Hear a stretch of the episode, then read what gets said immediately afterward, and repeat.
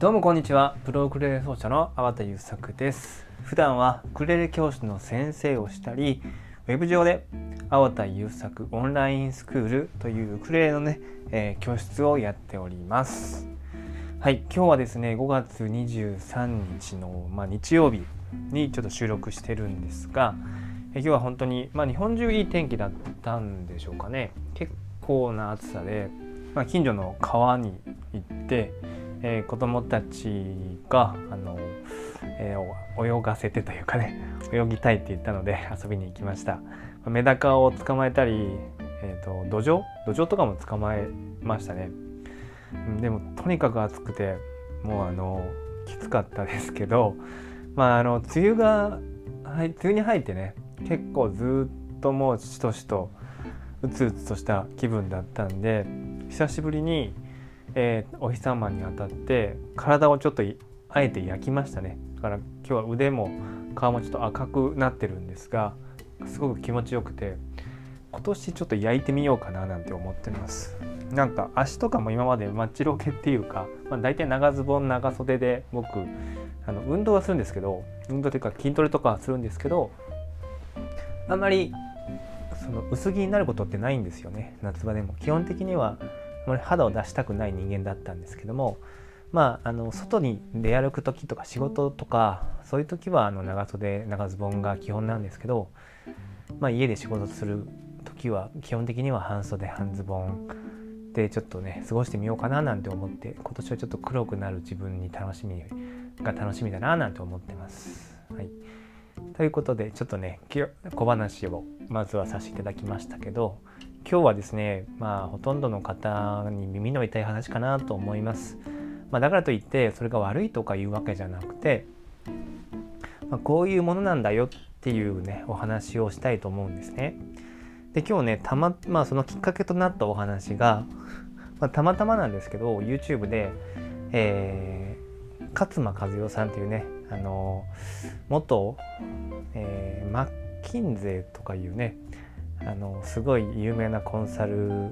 会社の社員だった人でねもう名前はご存知の方多いと思うんですけども、まあ、その方の YouTube チャンネルで、えー、読書はエンタメであるっていうねちょっときパッと聞いたら何のことか分かんないと思うんですけどもまああのそういうねあの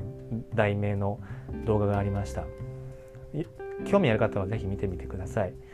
はい、で、えー、まあ、ちょっとねこの勝間さんのお話をするにはちょっと少し抵抗が実はあるんですがというのも前回勝間さんの動画をツイッターで、えー、これおすすめですよっていうことをしたら僕の,、まあ、あの生徒さんオンラインの生徒さんであるね M さんっていう方がちょっとその勝間さんとはちょっと相性が自分悪い悪いらしくていろいろ過去にあったみたいで、えー、まあちょっとその勝間さんを僕は好き大好きだとか好きとか嫌いとかなくてまあ面白いこと言う人だなと思って時々見るんですけど、ま、たまたまそれを僕が紹介したらちょっとあの人の話は僕は聞き入れられないです。ごめんなさいって言われて申し訳ないなんかなんかわかんないけどあそうなんだ。申し訳ないなと思いつつも、まあ、今回のお話はまあそういう、うん、人格的なことどうこうっていうよりもね、えー、とても共感したしあの僕もその通りだと思ったお話なんで、えー、ご紹介させていただきます。読書とはエンタメであるというのは、まあ、独学？一人でコツコツ、まあえー、誰にも習わず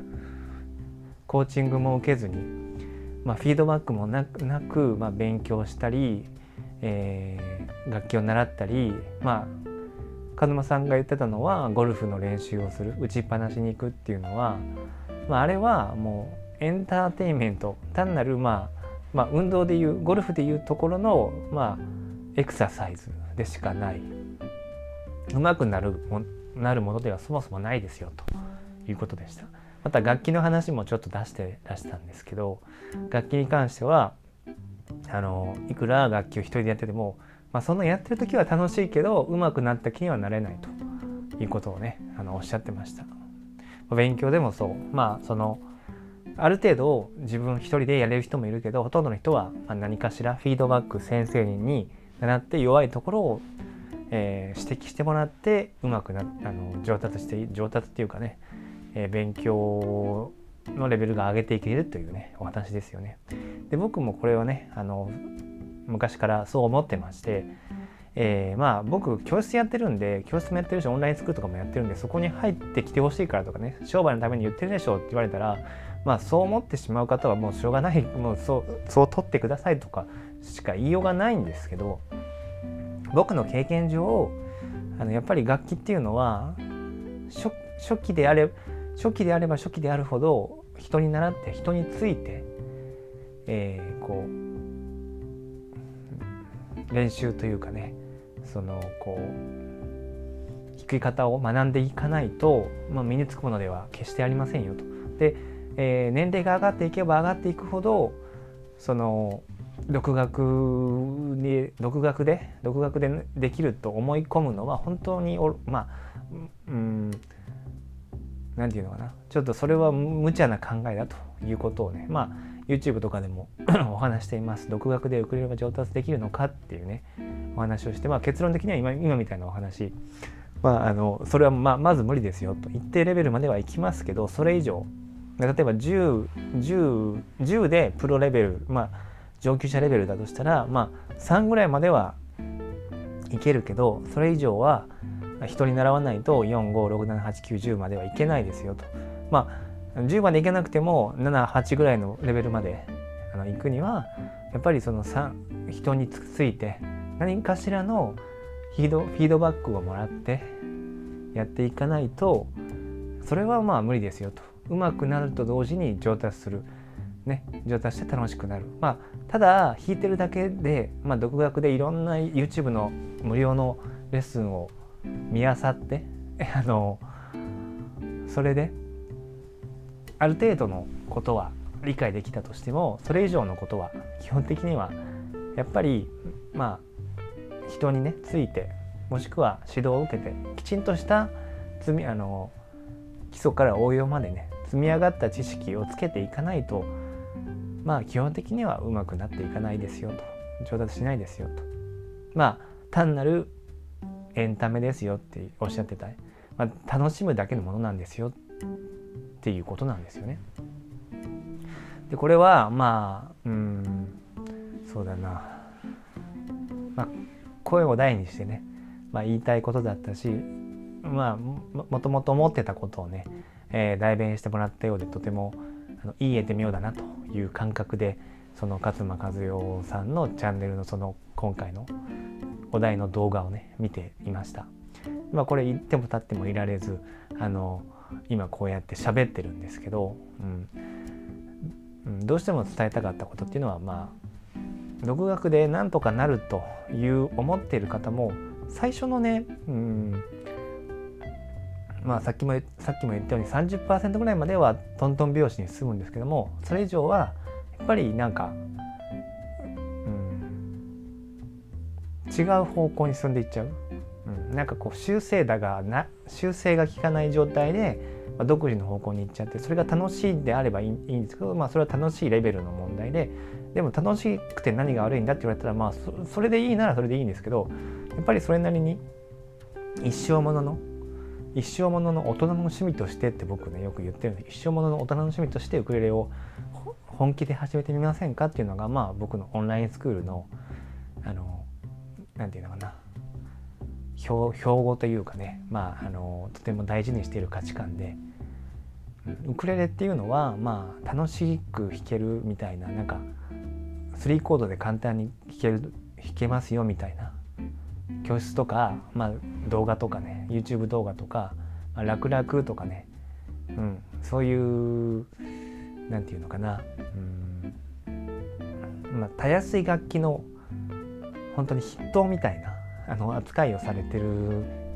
ことが多いんですけど僕はまあそういう人の動画は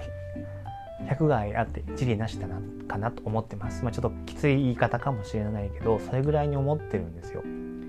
だから、まあ、エンじゃ別にエンタメでやるやるって割り切ってたらいいと思うんですほとんどの方は多分上手くななりたいと思うと思うんですよね。うん、でもそこで行動するのは本当に0.04%です。あ0.04から0.06%ぐらいだと僕は思ってる。だから100人に100人いたら5人ぐらいで僕、えーと、うちの教室で出してる有料教材を、まあ、セットで買ってくれた人の、えー、集計というかねそのことを改めて、えー、そのそういう人たちのあの割合を改めてチェックしてみたら実際まあ今現状メルマガ読者さんが1200人ぐらいいらっしゃるんですよ。無料でまあ配信しているメルマガ読者さん。そのうちの、